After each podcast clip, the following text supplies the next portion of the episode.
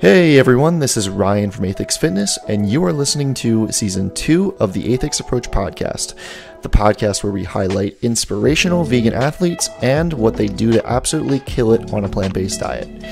If you haven't already, it would really help out if you subscribed to, liked, commented, and or shared any of the content I'm producing, including this podcast, Aethix Coaching Services, articles and training programs available on aethixfitness.com, videos on YouTube, and more. Links for those will be in the description, and I truly appreciate everyone listening for all of the continued love and support. In this episode, I have the pleasure of speaking with Zachary Belknap, a natural WNBF pro vegan bodybuilder and NASM certified personal trainer. Zach placed first in his pro debut bodybuilding show, and despite it not being his direct pursuit, also has some extremely impressive strength numbers under his belt, with a 495 pound squat, 345 pound bench press, and 520 pound deadlift. Zach went vegan in 2015 mainly for environmental purposes, but he quickly found himself drawn to the moral aspects above all else. Switching to a vegan lifestyle was a big motivator for him to push his bodybuilding pursuits to the next level. The myth of plant based diets being inadequate for building muscle is still a pervasive theory in the general population, and Zach uses that to drive his ambitions in the sport. Zach is an extremely impressive natural bodybuilder, reaching up to a massive 220 pounds in his off season at 5 foot 10, and one of the best examples of what can be achieved without PEDs on a plant-based diet. His fellow competitors are almost always in shock to hear about his diet after seeing what he has achieved, which is great activism in itself. Zach can be found on Instagram at Bold Body Fitness LLC, which is also the name of his personal training business, and you can find more info on that there. Thanks so much again to Zach for taking the time to come onto the podcast, and I really hope you enjoy this episode as much as I enjoyed our chat. So yeah, man. First of all, thank you so much for uh, taking you know a little bit of time to do this. Uh, and sorry again about the technical difficulties there. No worries, and it's my pleasure. I'm excited. So um, so yeah, do you want to do a quick intro for yourself? You you do a way better job than I would. Yeah, sure. Um, my name is Zachary Belknap, and I live in Eugene, Oregon. I, am from Conifer, Colorado. I uh, own my own training business here. It's called Bold Body Fitness. Um, and I've been vegan for seven years come this February. Nice.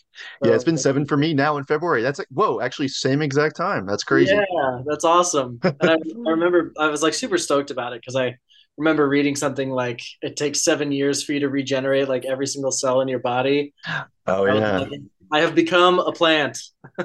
Dude, we are literally just made of plants at this point. yeah, that's awesome. I am broccoli.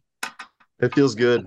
Um, so what got you into uh let's let's touch on that first, man. So what got you into uh veganism first of all? Did you jump in cold turkey or did you go vegetarian beforehand or Yeah, I went straight for it. I um okay.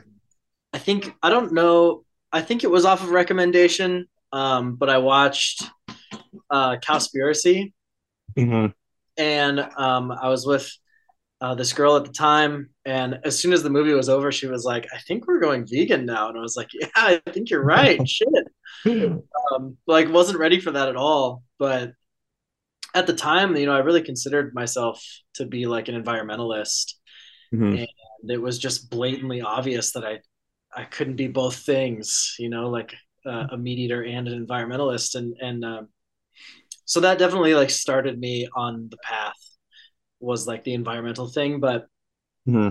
um, since then, like now the priority for me is ethics. Mm-hmm. Um, but that was what I needed to to sort of like open that door for me. Mm-hmm.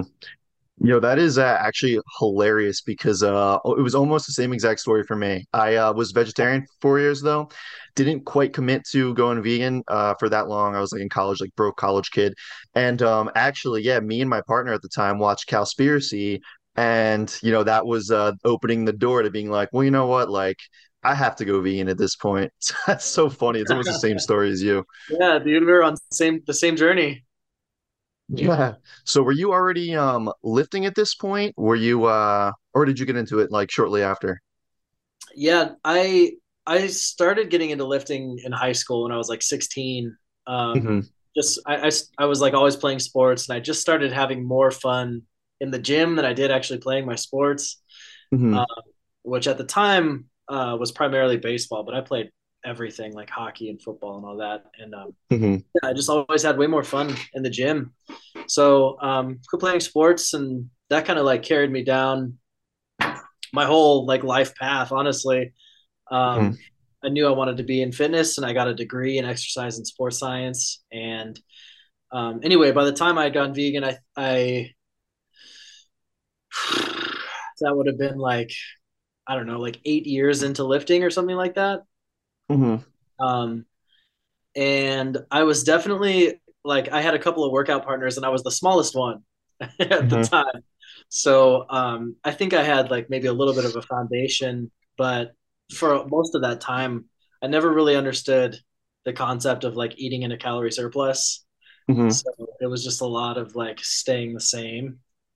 hmm Um, but yeah, when I made the switch, I think I was at like 180 um, body weight. hmm Um, and currently I, I just hit 220, so that's pretty cool. Dude, you're a Uh, big boy. Jeez. yeah, How uh how tall are you? I'm 5'10. Holy fucking shit, man. You're huge. Yeah, well, I'm a little chunky right now though, so but that I was mean, dude, I don't goal. think I don't think anyone outside of the uh, you know, the internet lifting community would ever say that. But um I know what you mean. It's like that uh I think we're all holding ourselves to that that crazy standard of leanness and and such, you know, being into lifting and stuff. Yeah, totally. Have you ever Damn, you're okay, you're you're huge. Sorry, what was that? Have you ever competed? No, man, I I'm a I'm a tiny guy, dude. I uh it's all illusions for me. I'm six feet tall and I'm like 180 pounds. And I kind of just I kind of just stay lean. But Yeah. um yeah, dude, I had no idea you were that big. Cause like 220, even if you do say you're like slightly like you know you're bulking and you're slightly higher body fat, man, that's that's massive, dude. I had no I, idea you were that big. I'm just as shocked. Um, like, yeah, I, really, I just came off my contest season in July hmm and started kind of like reverse dieting and stuff, and was like, I just want to get to some like uncharted territory. hmm Um, which the heaviest I had been was like 208, hmm and I just kind of like it just started clicking, like both the program that I'm on and um, just sort of like this meal plan that I made for myself. It just started working, and hmm Um, I hit my goal, which was 215, and then like a week later, I think I was like 217, and I was like, let's just go. like I'm just Yeah, gonna yeah, see how far I can take it. I've got like four hit right now, so I'm like, it's acceptable. yeah, yeah. That's that's amazing, man. Um Yeah, it's like you got to hit that 100 kilo uh, goal, right? 220 pounds. That's that's a good achievement. yeah, I didn't even think about that. I don't think kilos often. Yeah, Yeah, yeah. Us, uh, us over here on the uh, you know, in the United States, we're not we're not thinking about that too much, unless you're unless you're powerlifting, I guess. exactly. Yeah. Are you um? So you kind of you train pretty pretty damn heavy too. Like you're not uh. Yeah, I, I see like some of your lifts and such, and like you're like sumo deadlifting what like uh 450 pounds or something for for reps, right? Like you you kind of you train heavy more often in general, or? I I like to. Yeah. You know, like I think that a lot of my motivation how do I I want to put this like in a way that's that um makes my relationship with the gym sound healthy. Like I do this because I love it, you know? Mhm. Um and because I think like that progress is really addicting and all of that. But uh, a large part of my motivation is just that that belief of like vegans can't this and that. You know, hmm so I want to be stronger than all the people that are saying that shit hmm and want to beat them in bodybuilding competitions. And, you know, like that's just a huge driver for me is like, well, I will show, I'll prove you wrong. Yeah. So, um, so yeah, I do love training heavy. And I also just, um, like to use that as fuel, you know? Yeah. Yeah. Do, have you ever competed in uh in powerlifting or anything too, or is it ma just bodybuilding really? Yeah, I've never done a sanctioned event. The the gym that I hmm work at, we we host a powerlifting meet every year, but it's unsanctioned. hmm hmm Um, and I won that three years in a row, but I, like I don't know, it's not really since it's not sanctioned, I can't really claim that. But Yeah, sure. And that was never your your main focus, really, right? No, no, always just um maybe like something to do for fun in the off season. hmm But um yeah, I like being strong, but I would rather if I had to choose between being strong and looking strong, I would choose looking strong for sure. So what uh what drew you to competing? Were you, was this after you already went vegan or was it beforehand? Yeah, it was after. Um, Okay. let's see.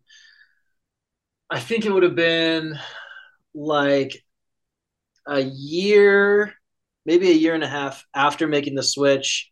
hmm Um, when I like started my business and I started renting space out of the, the gym that I'm at now, which is called Genuine Fitness. Um, the owner of this place, he's he's an avid bodybuilder and he was a co- he is a coach. And at the time, um, he asked if I was interested, and I was like, "Yeah, I mean, I guess I that's something I could do like one day."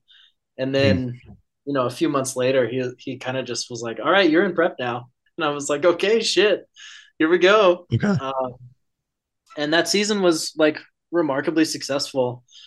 Mhm. So um, that just kind of like ignited that particular passion. And um, Mhm. yeah, that season I did three shows in three in three weeks, um, just all back to back. It was super intense. Um, but I was I went from like first place to I think I don't know, for, like first, second, third. I was in top three for all three shows, but two of them are NPC shows. Mhm. Um, I was in classic and bodybuilding, so I was like five top three placings, and um, I was like, I guess this is a thing that I can do. And next year, I won my pro status with the WNBF, and Mhm. yeah, that's that's just kind of like been the focus ever since. Wow. Okay, so to break down your competition history, so you started competing like six years ago at like a local meet, and then what was like your progression, like step by step, sort of? Yeah, um, it was mostly local. Like uh, Okay. here on the on the West Coast, we we kind of have like as far as the natural shows go, we had hmm like Washington and California, but not really anything in Oregon. Um, hmm so yeah, my first show it was it's called the Northwest Royal. Um, at the time, it was in Kirkland, Washington, Okay. and um, I did that, and then I just did a couple NPC shows that were one of them was also in Washington, and then um, the the last one was actually here in my hometown in Eugene. So um, and that you know they're all of them were local shows. It's not like I went to nationals and like crushed it or anything like that.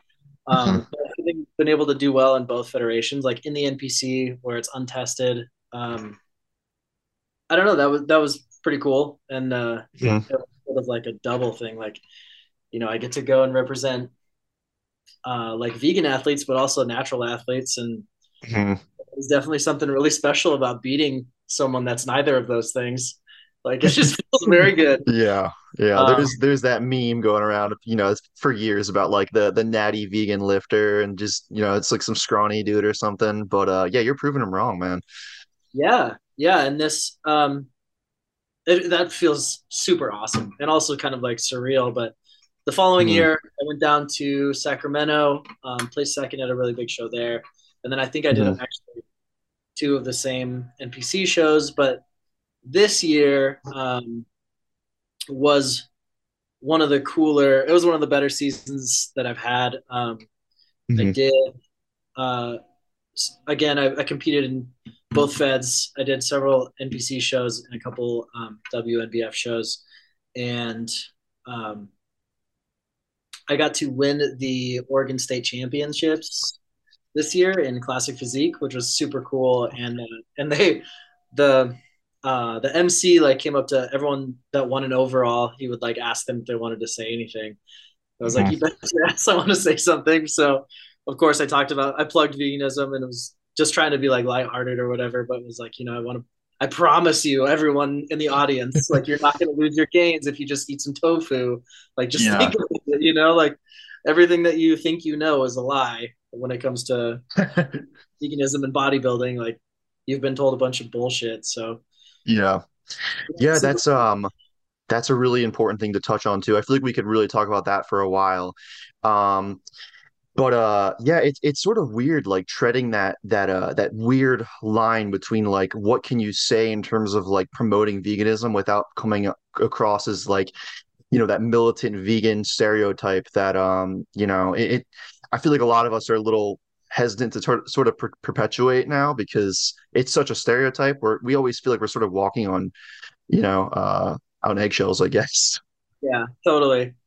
Yeah, it's a, it's a tricky thing to navigate. Um, and we also like whenever you get into like a an argument or whatever with a non-vegan, you're you're they're taking in with them into that argument all of like the other arguments they've ever had with a vegan or mm-hmm, even mm-hmm. like the stereotypes that they have. And I had a like I was having a discussion with a guy recently and he was telling me how like vegans constantly spread misinformation, but during the duration of this conversation I've been like like in a friendly way like sending him all these peer reviewed articles that are supporting my points. Yeah. Mm-hmm. And he's coming back with strictly opinion. He like never once yeah.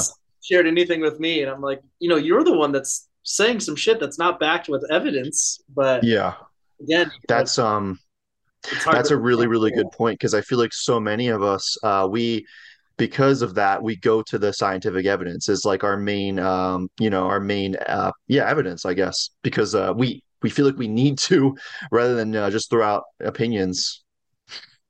Yeah, but the one thing that helps like in this domain at least is you know just letting uh, my physique and my you know like my history in the sport kind of do the talking.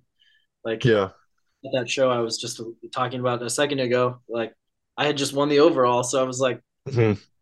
you know like it gave me a little bit of credibility at least. Yeah. Um, so yeah that helps but yeah. That's definitely uh yeah a really good example just leading by uh just uh yeah just being a good example yourself just being jacked and healthy and everything. Um so you are technically you're a WNBF pro right? Correct. And that was as of uh, a couple years ago was it? Or I'm just trying to get like the timeline in order. Yeah that was 2018 2018 okay. And so um for anyone who doesn't know so when you qualify for um uh, like a natural pro card, does that open more doors to other competitions? Or what is um you know what does that really entitle? Um, what it what it really means is I can start competing for money. Um, against okay. yeah. Uh, unfortunately, the way that it works is like not not every pro show has every pro division. So, for example, oh, see, one pro show might only have like masters bikini, open figure, and you know, like I don't know, like men's physique. And mm-hmm. so, um, for as far as options for me on the West Coast, I think there's like three shows that have pro men's mm-hmm. bodybuilding. Um, but yeah, the main thing is uh, you get to start competing for cash prizes, um, mm-hmm. which is pretty cool. It's like it's a very costly sport. it's it's a, yeah, it's sure. Yeah. So, um, are you technically i'm curious are you allowed to kind of compete with untested pros also at this point? Or where is the uh the crossover there? Yeah the i think the technical answer is no. Um it's it's highly frowned upon. Um the main the rule is i can't uh, i'm not supposed to compete in a feder or sorry in a um division that i'm pro in. So i'm a pro men's bodybuilder in the WNBF, mm-hmm. which if I were to compete in another federation, I have to compete in a division that's not bodybuilding. So, okay. So I did a lot of classic physique. Um, I see. I see.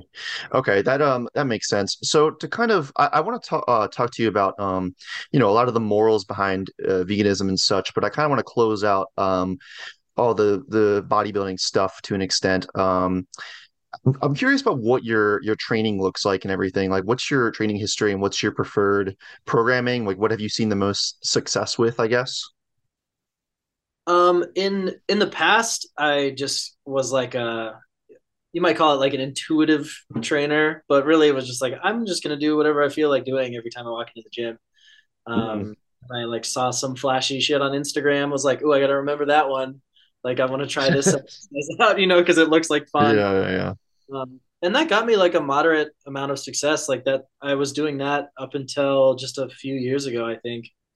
Mm-hmm. Um, and then I, I just, just like kind of realized like, um, I'm losing out on a lot of sort of optimal like performance or like, you know, gains by not tracking more data. So, mm-hmm. then I just started making it real simplistic. Um, what I'm doing now, uh, I had some help from 3DMJ, so shout out to Jeff Alberts. Um, mm-hmm. Oh, nice. On uh, like a double periodization pro, pro, um, program where, like, I'm going mm-hmm. from or double progression, excuse me, like eight to nine to ten is like my rep range pretty much for for most exercises. So, um, I just like really enjoy keeping it simple. Um, like re- mm-hmm. is kind of the name of the game. So, yeah, um, picking exercises that I like and that get me good progress, and just do that um, for a long period of time. And just if I'm not, I'm either I'm either increasing in reps or in weight, like every day. Mm-hmm. Okay. Damn, the Godfather's coaching you. That's pretty awesome. Yeah, yeah. Well, he, he helped me write a program out. Um, I still claim Aaron Orton as my like coach. Um, okay. he's uh, I want to shout out to him too. Um, he's been hugely uh, important in my success in the sport. But mm-hmm. uh, but yeah, I like I was just became a huge fan of the the 3DMJ podcast and was like, I got to reach out to these guys and just see um, what we can come up with because the program that I had written for myself was mm. similar, but it was just mm-hmm. like it was just like RPE 10 every single day. And I was just like crushed, like so just devastated every after every workout. And I was yeah. like, I'm gonna need someone to come in and give me permission to back off a little bit. Yeah, yeah. that's exactly what he did. So yeah, I can totally relate to that, man. Uh, I think anyone who's you know really driven with this sort of stuff, um, you know, we have that tendency to really want to push to failure. and yeah. uh, it takes a lot to to pull back. totally. Yeah. And even just if you're like, well, last week, you know, I did this for 100 pounds. So this week I should obviously be able to do 120. you know, like mm-hmm. Just uh, maybe making those increments just a little smaller and yeah yeah it's like we we can't make that uh progression like uh you know like we've just been training for less than a year but we still want to.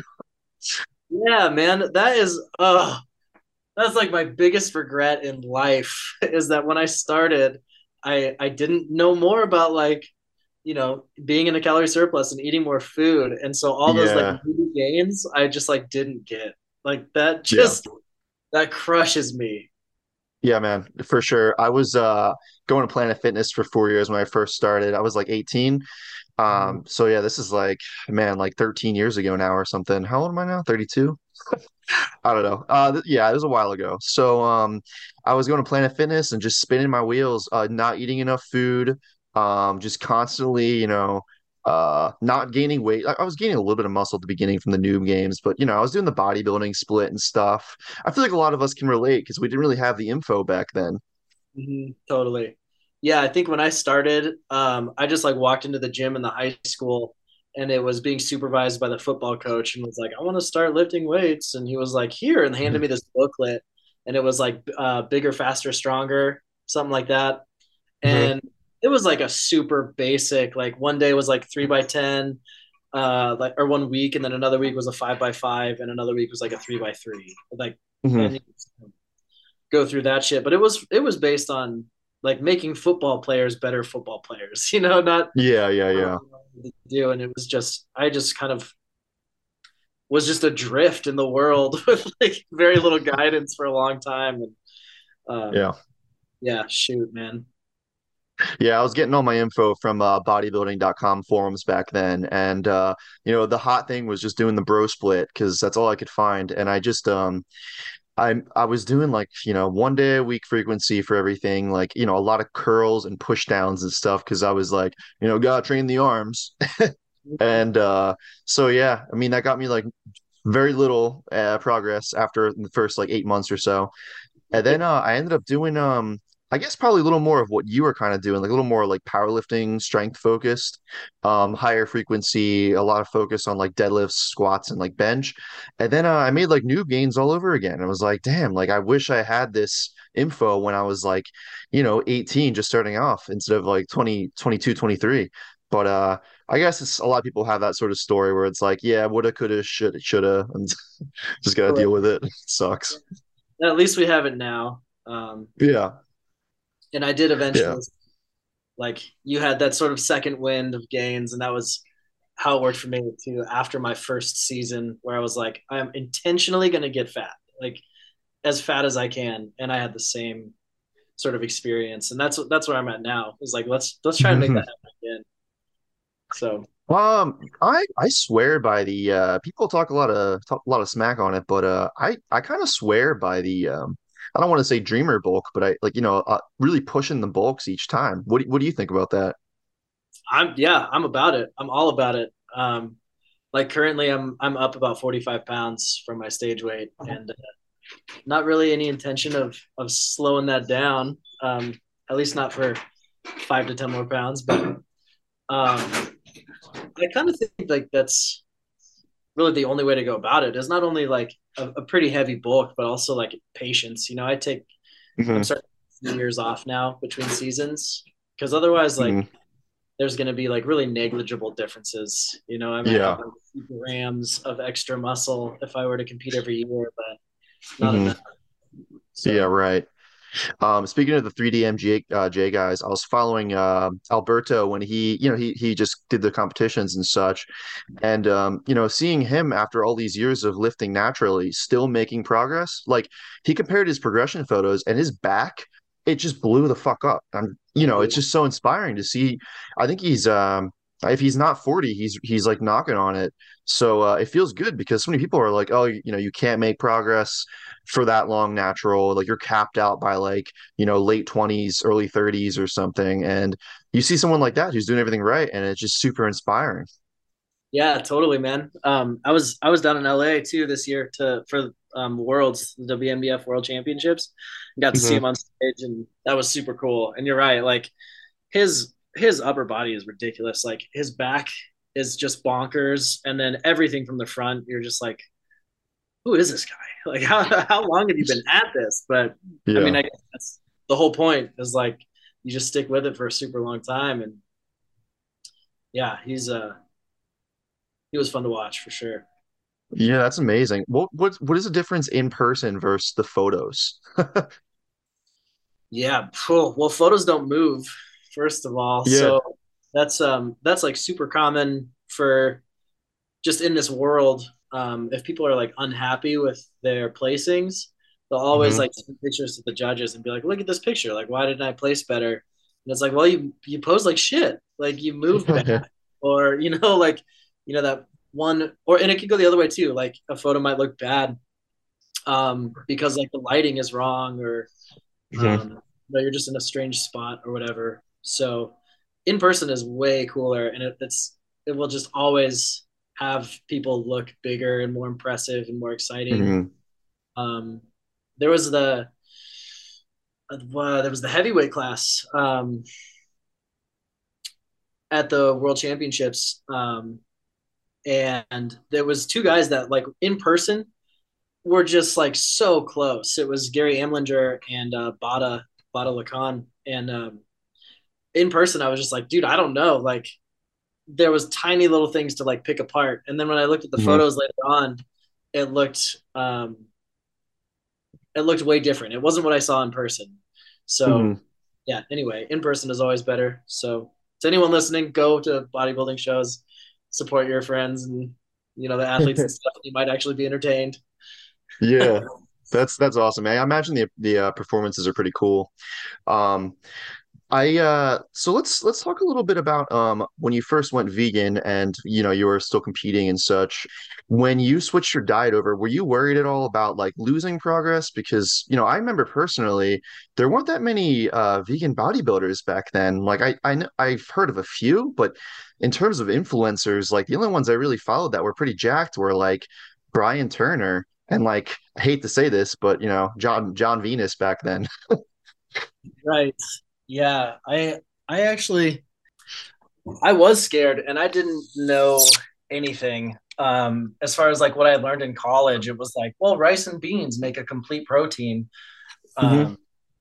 and that's that's pretty much what I did. Like because at the time I was like, oh, tofu is bad. It's gonna give me like tits, and you know, yeah. so I just ate rice and beans every day. Like I was definitely concerned that I um, was going to like lose progress or not mm-hmm. get as big as I wanted. Um, and I think I did for a little while because, like I said, every meal was just rice and beans, and I, I it was just like it, that was fucked. Um, right. I was dumb about it. Like I didn't do any research or anything like that. I just was like, okay, I'm vegan now. This is what I'm gonna do. Mm-hmm. so it did take me a little while. I think probably like a couple months before I was like, maybe I should try it, reconfigure things a little bit. Mm-hmm. So in um, terms of like dialing in your diet, did you um what were the main differences you kind of adjusted? Um well the biggest thing was like doing research into soy and realizing mm-hmm. that also is just a bunch of bullshit. Um Yeah, that was such a huge myth back then. Yeah, it's still to this day. Like I talk to people I mean I get to talk to a lot of people every day just in my profession, you know, and hear mm-hmm. a lot of mm-hmm. Held beliefs and that's still very much alive. Um, so yeah, researching that was a huge deal um, because that unlocked a lot of sources of like sort of easy and common um, proteins. So like tofu and tempeh and like TVP and um, mm-hmm. okay, like that. Um, but it's been like as as I think probably most people experience, my diet's been sort of like changing and growing ever since then. Um, mm-hmm now I feel like it, it's way more diverse. Um, like I think is it Dr. Greger? He talks about, or maybe it was Simon Hill. I don't know. Someone in, in like you know the health community was mm-hmm. talking about how many like types of plants you should be eating in a week, and it was like forty five or something like that. that sounds like, like Dr. Greger might have said that too, because I think I remember him saying something about that, or he had like a daily dozen or something. I think too. It's definitely the Daily Dozen. Um, yeah. Okay. It, it just became fun to see like how much diversity can I get? Um, like how many different types right. of vegetables and grains and all that kind of stuff. Um, and again, that's like it's a lot easier in the off season.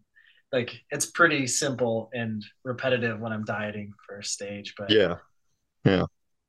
Uh, do you track your your calories and macros? when I'm dieting for sure. Yeah. When, yeah. Okay. Right now, it's just like, no, not at all. Like I, I don't even yeah. have an estimate. I would guess somewhere in like the 5,500 to 6,000 calorie range, but um, yeah, dude, that's that's so much food. ridiculous. Like I'm constantly just like on the verge of losing everything. if I just go down this stair wrong, I'm gonna throw up. I know it. Yeah. Um, that's the reason why I could never. So the most I ever gained weight to, I don't ever bulk to was I think 207 pounds. Um, I just like do not have the appetite for it. I was crushing like 4,500 calories a day, and I just felt like trash all the time, dude. Just like sluggish, yeah. like no energy. Just gotta lit. People do not understand that you really do not want to eat that much food when you get there. totally. Yeah. And it's yeah. so weird, like, especially like you know competing in bodybuilding where you're getting to like just such immense crazy levels of leanness and like your hormones mm-hmm. are and your everything in your body is just telling you to like overeat and just mm-hmm. being like the next time that I have freedom and I can eat again I'm going to eat the world and I'm never going to complain about it and then like yeah you end up on the other side of the spectrum and you're like fuck yeah. dude I have to eat like one more spoonful of oatmeal I'm going to punch somebody um, yeah you're like, I kind of miss the days when I didn't have to eat so much. And it's it's always the yeah, it's always the grass is always greener. yeah, dude. And there's no like, I I don't foresee ever having like balance in my life until I retire from the sport. And mm-hmm. then, like day, you know, yeah, one day I'll be able to just eat like until I'm full.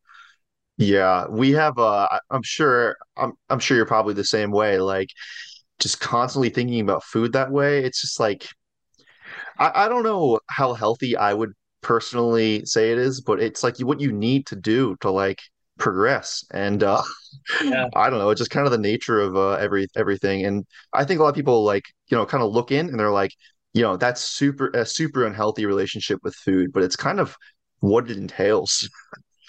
Yeah, totally. Yeah, and and that's another weird thing too about the sport. Like bodybuilding in itself is not unhealthy, but competitive bodybuilding like absolutely is. Everything about mm-hmm. it is, like not super good for you. Like extreme weight loss, weight gain, and um, yeah, everything about longevity is saying kind of like the lighter and the smaller you are, the longer you're gonna Yep. live.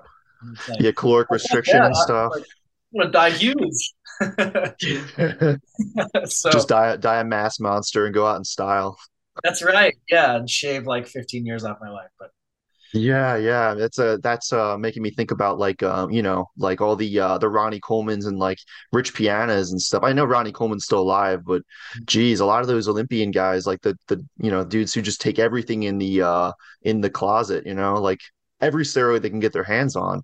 Those guys are going out so early sometimes, like 40, 40, 45 years old, even earlier sometimes. It's just crazy. Uh, it was a couple of years ago. They got Dallas. Is it Dallas Carver or something like Dallas that? Carver, yeah. 28. Oh my God, he was that young? I think I don't, don't hope. Hopefully, no one fact checks me and calls me an asshole. But he was young, dude. Like it's just getting Yeah. younger, and more and more frequent, and everyone's just like, "Oh, it's okay. Like this is totally normal." Yeah. Uh, It Yeah, just yeah, it just normalized, but um I don't know. I think kind of feel like it should be dialed back a little bit because people are just, you know, that the the drug uh what is it? The the untested side, they're they're really going down early and it just like I've heard it uh I've heard it called like a death cult, you know, like t uh, untested bodybuilding and kind of understand where they're coming from, you know. Yeah, yeah, man. Um, I, I think hopefully, you know, there's. I think there's hope. Like this year, especially uh, with the Olympia, I've seen so Mhm. much how people are like, let's make classic physique like the the main event, and then Yeah. like the guys can kind of be almost like the freak show that you know you watch Yeah. for but the real art.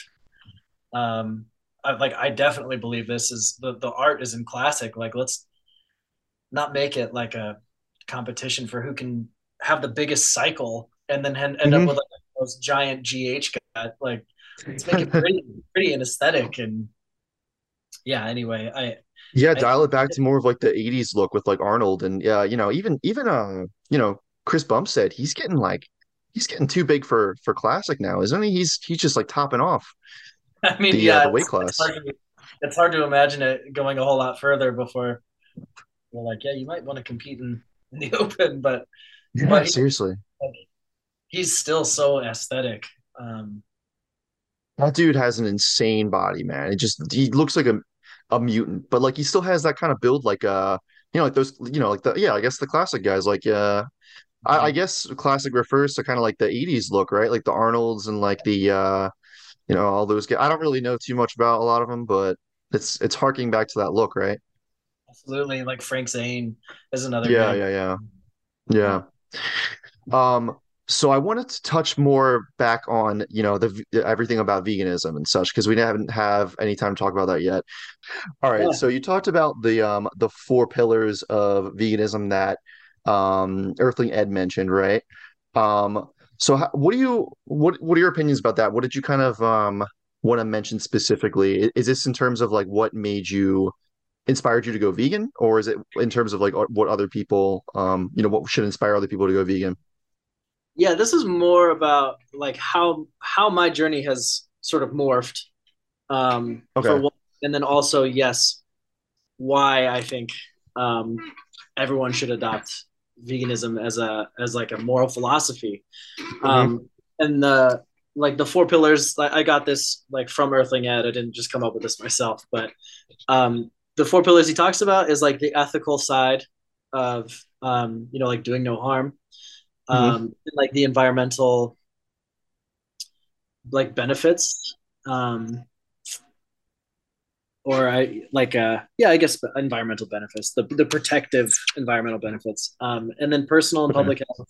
And now a big one is like pandemic prevention as well as antibiotic resistance prevention. Um and like how that's kind of like worked for me is is i actually um hopefully this gives me credibility. I don't know, but I, I used to be a hunter and a fisherman. Um, that was just like the way that I, I grew up. I lived in Wisconsin for a while.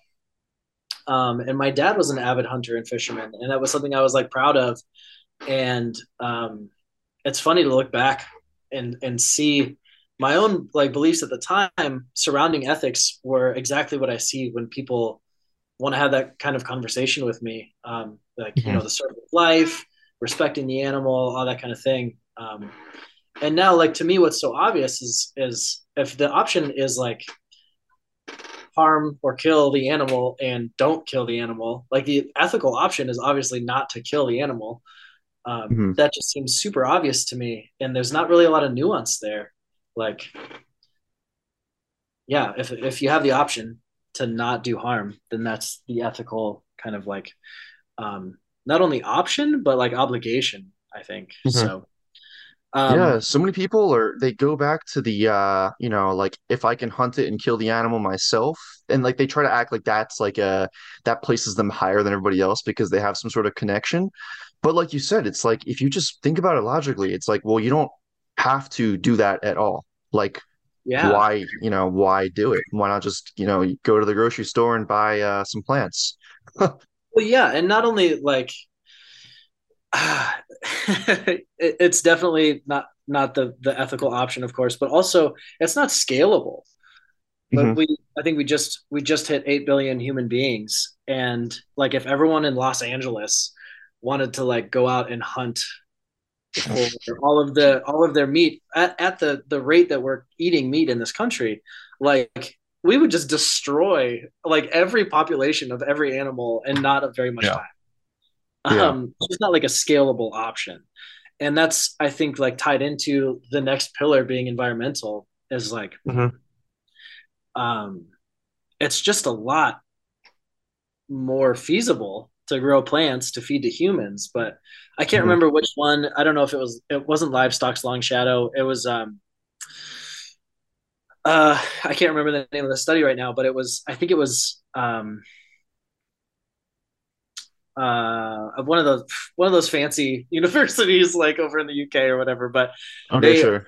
They talked about how if the world had adopted a vegan model, seventy five percent of mm-hmm. our existing farmland would no longer be needed because um, mm-hmm. we're feeding so or we're growing so many crops that we feed to animals and then kill the animals and eat them. Mm-hmm. If uh, if we just ate the plants, you know, like yeah, yeah source. yeah, exactly. And also, you know, all that that farmland uh could, you know, th- there could be trees there. There could be trees planted there because you don't need as much space for um you know, granted like I'm not like I'm not super well read on this stuff, but you you wouldn't need as much uh space for, you know, growing plants and such, especially if they can do um what do you call it? Uh the vertical farming now. What what is yeah. do you know the name of that? I thought that's what There's, it was called. Yeah, but I'm just thinking about, you know, in terms of uh, that would save so much space and you can return all this other used farmland to uh, trees, which obviously capture greenhouse gas emissions and everything. Um, right. So, like, you know, it kind of compounds into like a, a huge factor for the environment, um, which makes a lot of sense. Uh, yeah, like um, I know that you know obviously there's the whole factory uh, supply chain and everything involved in uh, with uh, distributing food and everything. And that could that would also compound where you know like all these things play a part to just help the environment. Um so yeah it makes a lot of sense what you're saying.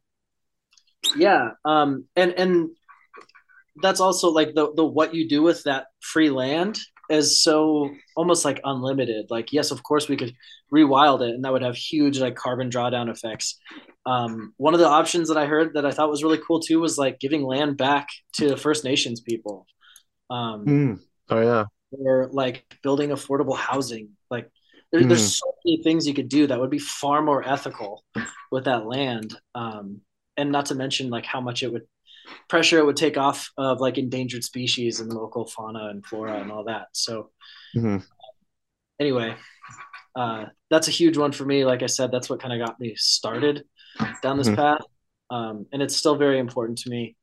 Um, but uh, yeah, next is like personal and public health, and um, I think that one's pretty obvious. Like any diet is going to be more healthy than the standard American diet, um, but we know like the the the ability of like a whole food plant based diet to prevent disease is just it's off the charts. Like mm-hmm. it's just heard of. Um, both like prevention and reversal for many diseases anyway. Um, it's just uh, it's crazy. So. Yeah. Um, I'm thinking right off the top of my head, uh, the documentary Forks Over Knives, where yeah. you know they showed that you can literally reverse uh, plaque buildup, atherosclerosis in your arteries just from eating a whole food plant based diet. Um, and you know, that was like that was huge. And it kind of just to be honest, I feel like it almost kind of got buried a little bit. Um, it was kind of, you know, it was a big documentary at the time, but it's like everyone just forgot that that's a thing. And at least that's that's my opinion. And it just it's insane that, you know, they never thought that uh, anything could reverse atherosclerosis, and they showed that it's possible. Yeah, it's crazy, man. Like Caldwell Esselstyn and Dean Ornish, and um, there's a, a, third person whose name I, I forget. They're like they've done a lot of research into that, and and you know I don't know if we can if we can really say that it reverses heart disease, but you can certainly say that it reverses the symptoms of heart disease. Um, mm-hmm. And like that shit is crazy. Like there and there's there's forks over knives. There's also what the health and of course, when any as soon as any documentary like that comes out, the very next day, YouTube's just filled with like this documentary debunked videos because no yeah. one wants oh, yeah. to be true. You know, like they're we're yeah, so desperate for that to be false. Um, yeah, because what's the like? I don't know if you watch Mike the Vegan on YouTube, but a little bit, yeah. He says is everyone wants to hear good news about their bad habits, and mm-hmm. uh, yeah, so uh, that obviously faces a lot of of resistance, but like there's a huge body of evidence that's in support of it. So yeah, you know, that's a really good point. Like, um, I don't think a lot of us who eat vegan, like we we don't necessarily, you know, want to be different and have to go through all this struggle of finding food and such. We just think it's the, you know, we strongly believe based on the evidence, everything that it's the the most moral thing for obviously and then also like the environmental and health reasons are a big thing. So like we choose to do it um, because we you know we're willing to put up with those uh, minor inconveniences which I, you know I, I think are very minor. I think most people who have been vegan for a while also would agree but you know it's not like we want to go through that. We just think it's the the best thing to do. Yeah absolutely. Um and it, yeah it's not like a tribal thing. It's not like it's not like I need you to do this because that's what I do. Like, yeah, I don't shit if you're like a junk food vegan or a, you know, like all you eat is fruit, or if you're raw vegan or whatever. Um, I just like want to stop destroying the planet and yeah, yeah is that like on a scale that's so high that we can't even fathom like you know 80 billion land animals like what it, we can't even fathom a number that's that big you can write it down yeah. and say it but like that's a number that's like beyond comprehension. And yeah, plus uh, all the marine life and everything. It just it's absolutely insane. Yeah, astronomical. Um, so yeah, and then of course the last pillar, which is obviously like really uh, relevant now, is like mm-hmm. prevention and antibiotic the, the prevention of antibiotic resistance and like if you if you like the listener you know if you're un, unaware of this, if you look up emerging diseases right now, 75% of emerging infectious disease is zoonotic. It comes from animals. And it's because we're like, we're doing everything that they told us not to do during the lockdowns. That's what we're making these animals do, again, on a mass scale. Like they're confined in tiny spaces that are super, like, you know, usually not, they're indoor, they're not well lit, they're maybe not well ventilated. They're just like stuck in yeah spaces. Um, and they're just living in their own shit, basically. Yeah, dude. Like just, ugh, just squalor. Um, mm-hmm. And yeah, that's like creating tons and tons of diseases. And um, and then there's something there's somewhere between 60 and 70% of our antibiotics in this country are fed to livestock. And like one mm-hmm. day, like worst case scenario, we'll we'll get to a point where antibiotics just don't work anymore. And like yeah, yeah. falling down and you scrape your knee and you get gangrene and you have to chop your leg off? Like right yeah. Um i actually just read a book the other day. They were talking about um just how much more penicillin they have to use uh to make it effective.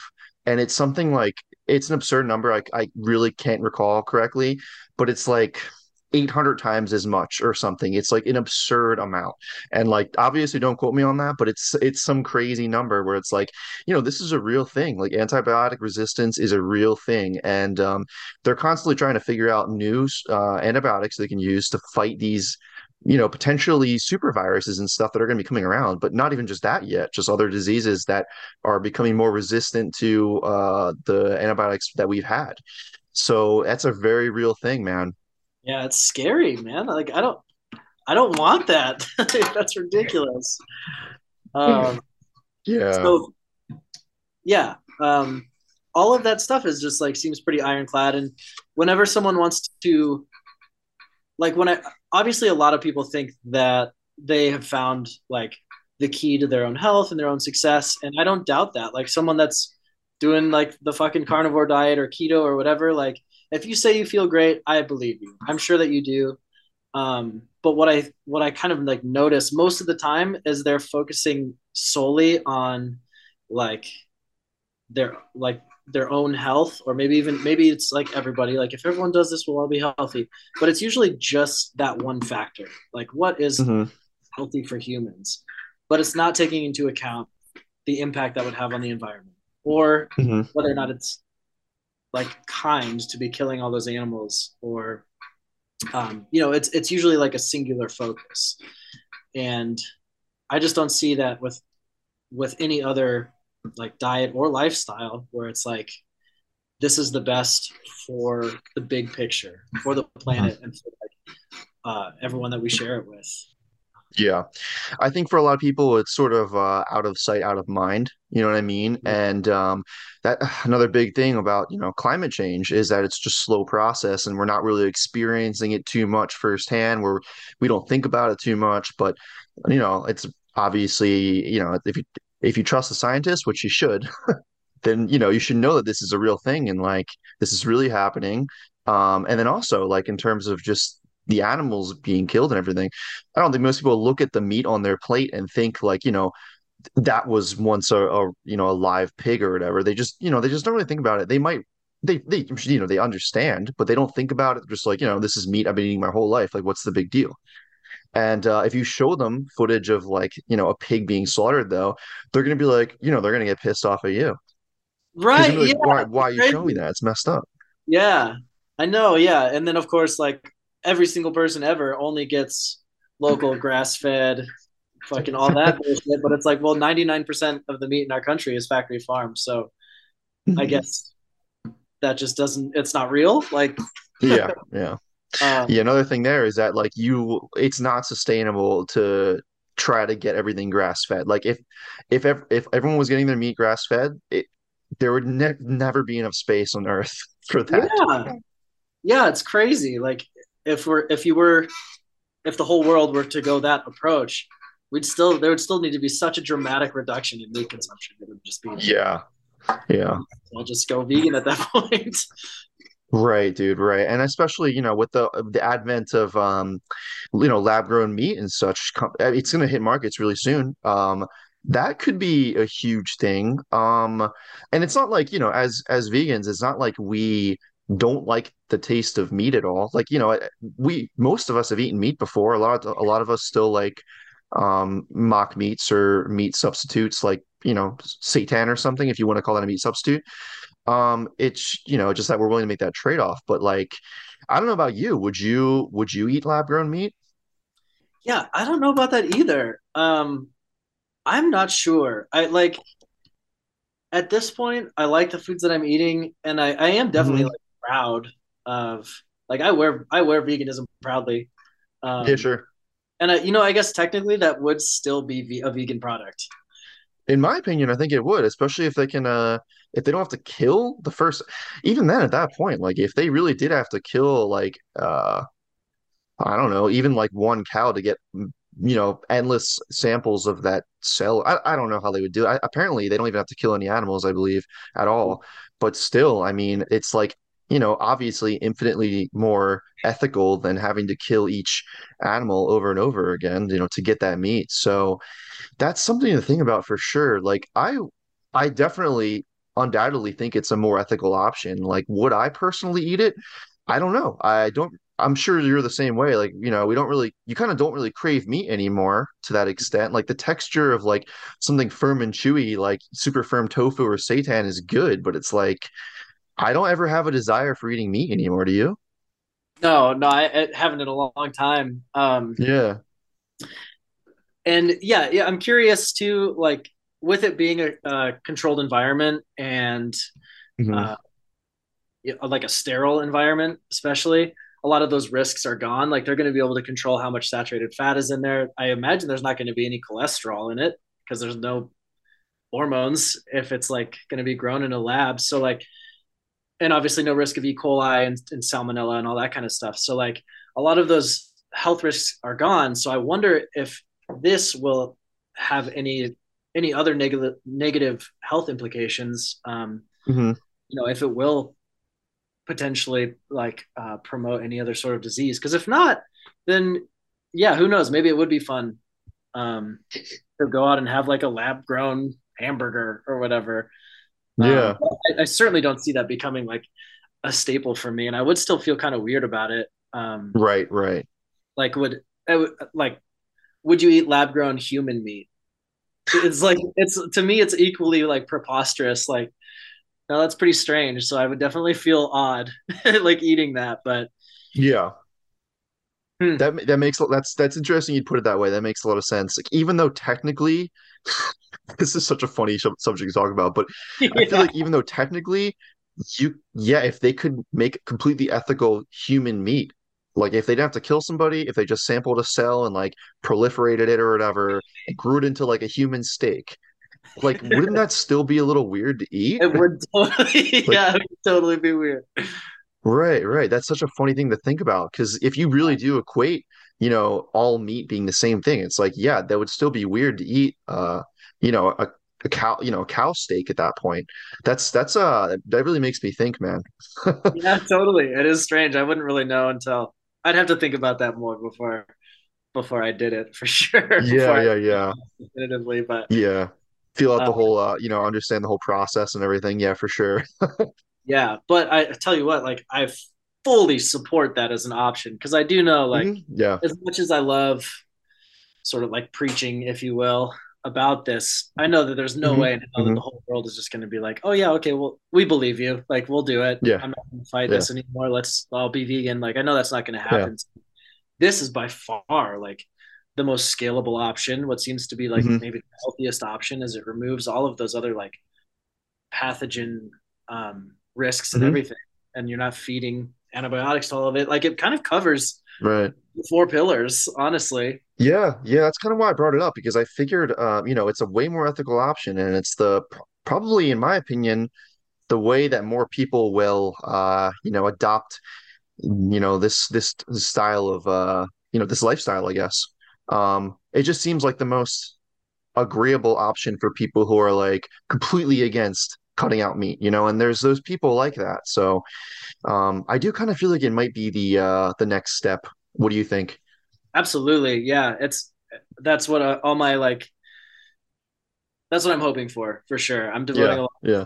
of energy into like br- bringing this into reality. Yeah. So yeah, fingers crossed, man. Word. Um, so I just want to touch on a couple more things. Uh, we've been doing this for about an hour now, so um, I kind of want to go back really quick to um, one question that I had to kind of draw back the bodybuilding and the veganism together. Um, so obviously when you're competing and stuff and when you're, you know, you're at this level that you're at, you people find out that you're vegan and they must react to you in some way, right? Like you're a big guy in the gym just in general. And when people find out like you eat a plant-based diet, how do they react to you?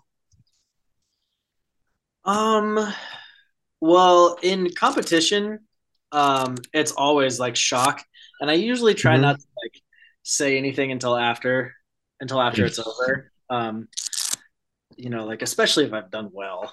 Um, hmm then yeah, then I like to kind of drop the hammer, and everyone's just like, "What?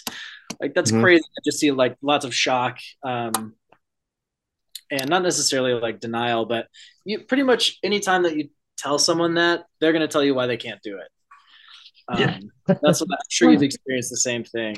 So, um, and it's also a lot of like, wow, I'm I, that's crazy that you've gotten this good of a physique while also being vegan. That's crazy, and it's like it's really hmm not. And like my ability to um, recover is like so much better now. that um it's I feel like it's more of an advantage.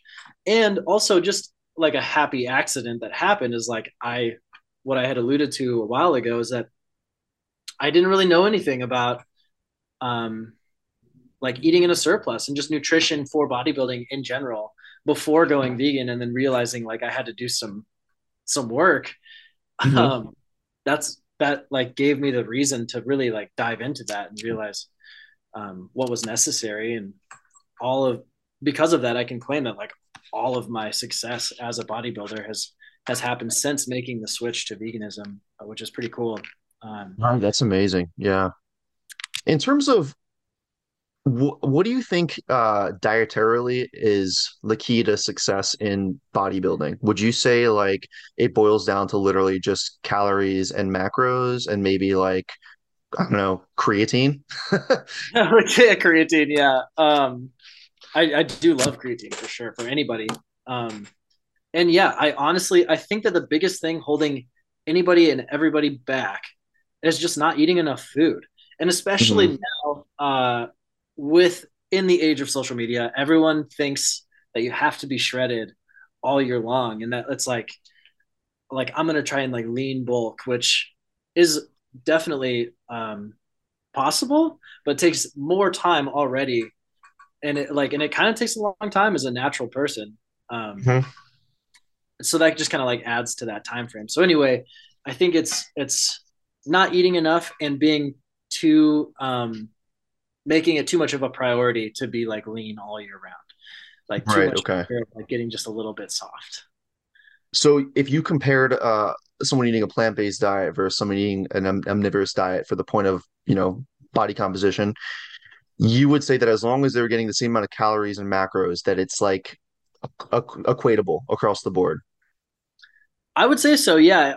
The main difference um is like what i noticed in myself was just a, a, a far enhanced ability to recover from my workouts and therefore like be able to train at a higher intensity um and you you know you can you'll definitely find that in the research is like how this diet promotes um, how it's like anti-inflammatory.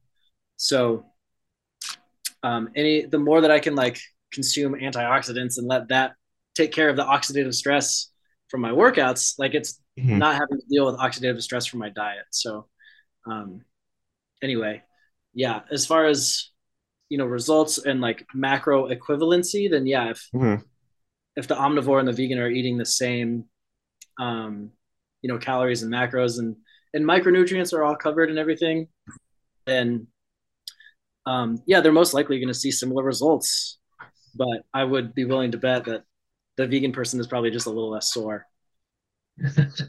yeah that makes a lot of sense with the uh, antioxidants and such too um, but there have even been studies you know um, uh, with uh, comparing different types of protein powder like plant-based first uh, you know like animal based sources and um, as long as uh, each source um, has like uh, equatable amounts of um, leucine i think it is it spikes uh, muscle protein synthesis to like the maximal level at a certain range as long as they're getting like enough protein throughout the day, really enough amino acids, like they're getting that same MPS response. So it should be mm-hmm. fine. I have seen some evidence saying that like people on a plant-based diet might need a little more protein, but honestly, like I feel like it's it's mostly semantics. And as long as you're just lifting and eating intelligently to the point where you're getting enough calories and roughly enough protein, like you're good. And like maybe you only have to worry about that if you're like you know dieting to insane levels and like trying to maintain all your muscle you know?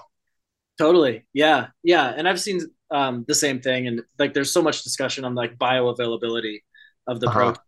But the percentage at which it's less bioavailable is so small that if you do like you do eat just let's say like 20 grams more protein than you right. would normally that like that covers that issue. And then yeah you mm-hmm. get all acids that you need um, in right. the amounts that you need them. So yeah, it is.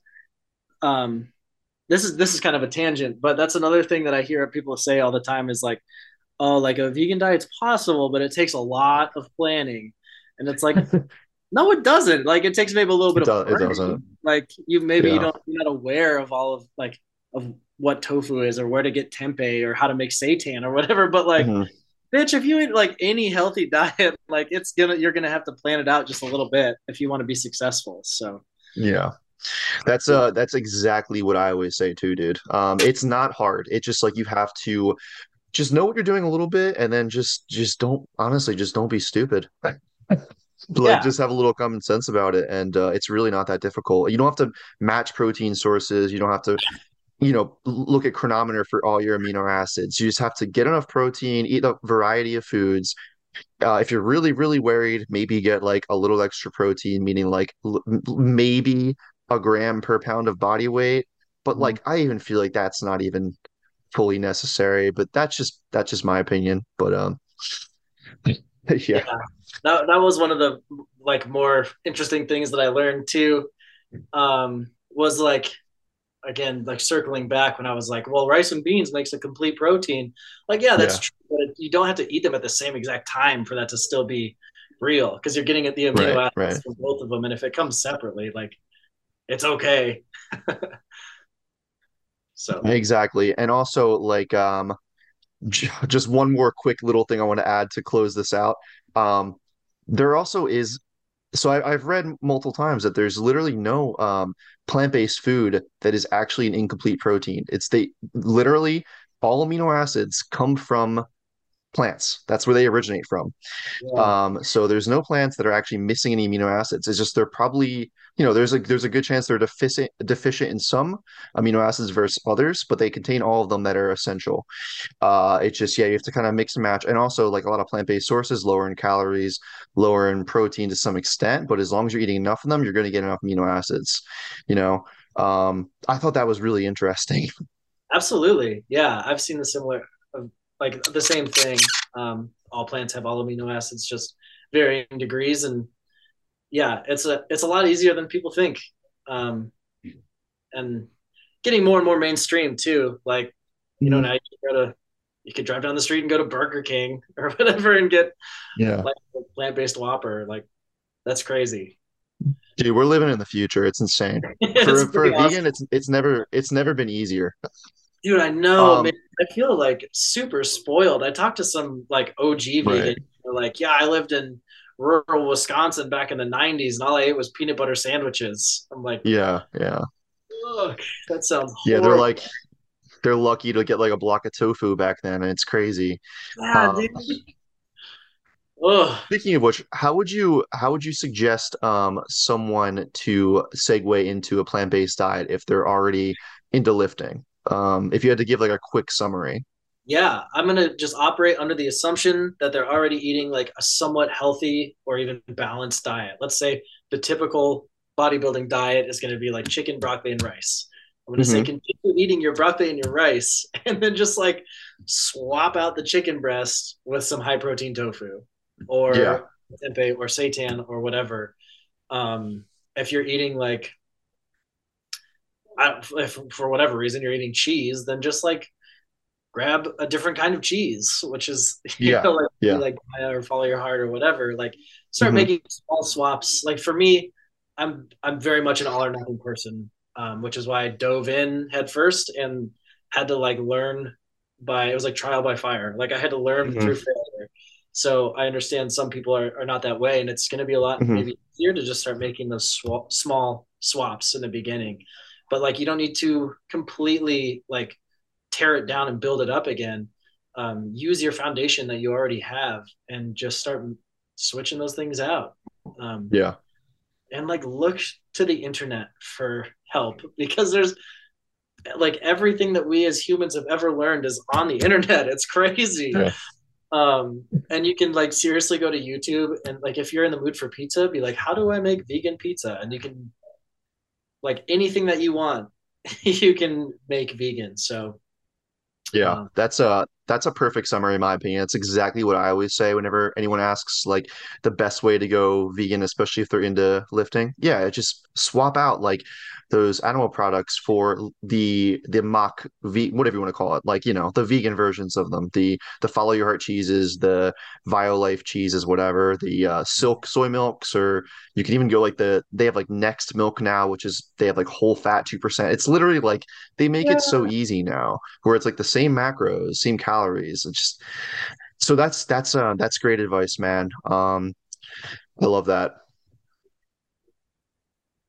Um, so let's um yeah, so I think we touched on everything, man. I think this is uh this is a lot of really, really great info. Um, do you have anything else you you feel like you want to close out with or um anything Um, else we didn't touch on? I I definitely feel um, you know, like we kind of covered the whole thing. We, that was a, a lot of topics, but Yeah. uh, yeah, I like to end on hope. You know, um, it's super easy to be like everything's fucked lately, especially the last few years, but um,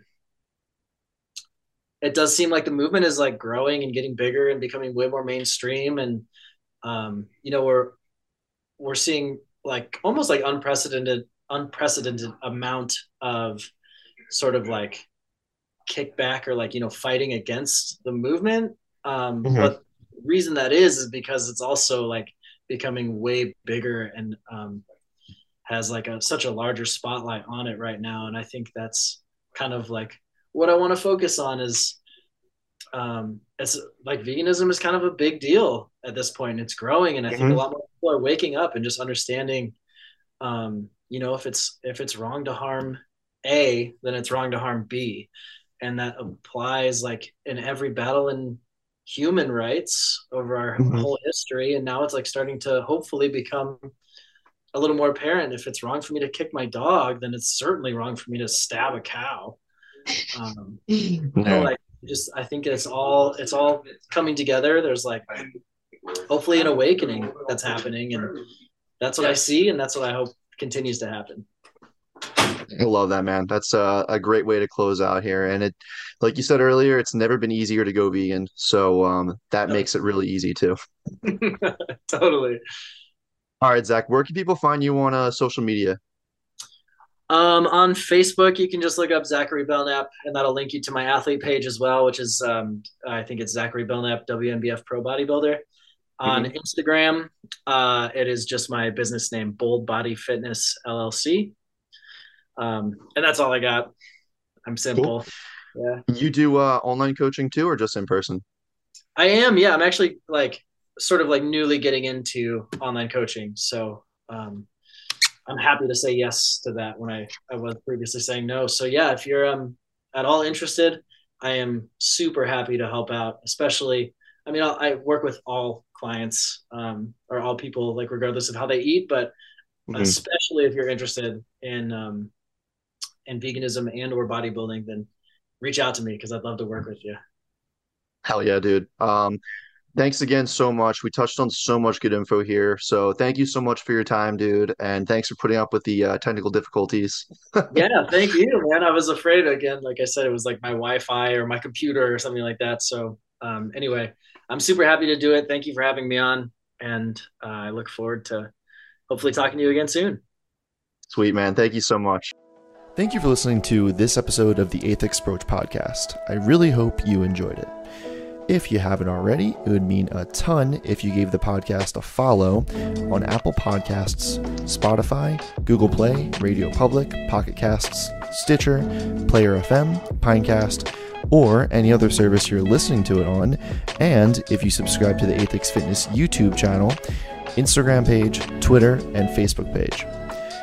Feel free to check out the articles, training and nutrition programs, coaching services, and merch on aethixfitness.com. And if you like what I'm making, dropping a like, commenting, and sharing would mean a ton to me. Thank you so much again, and I'll see you in the next episode. Peace out.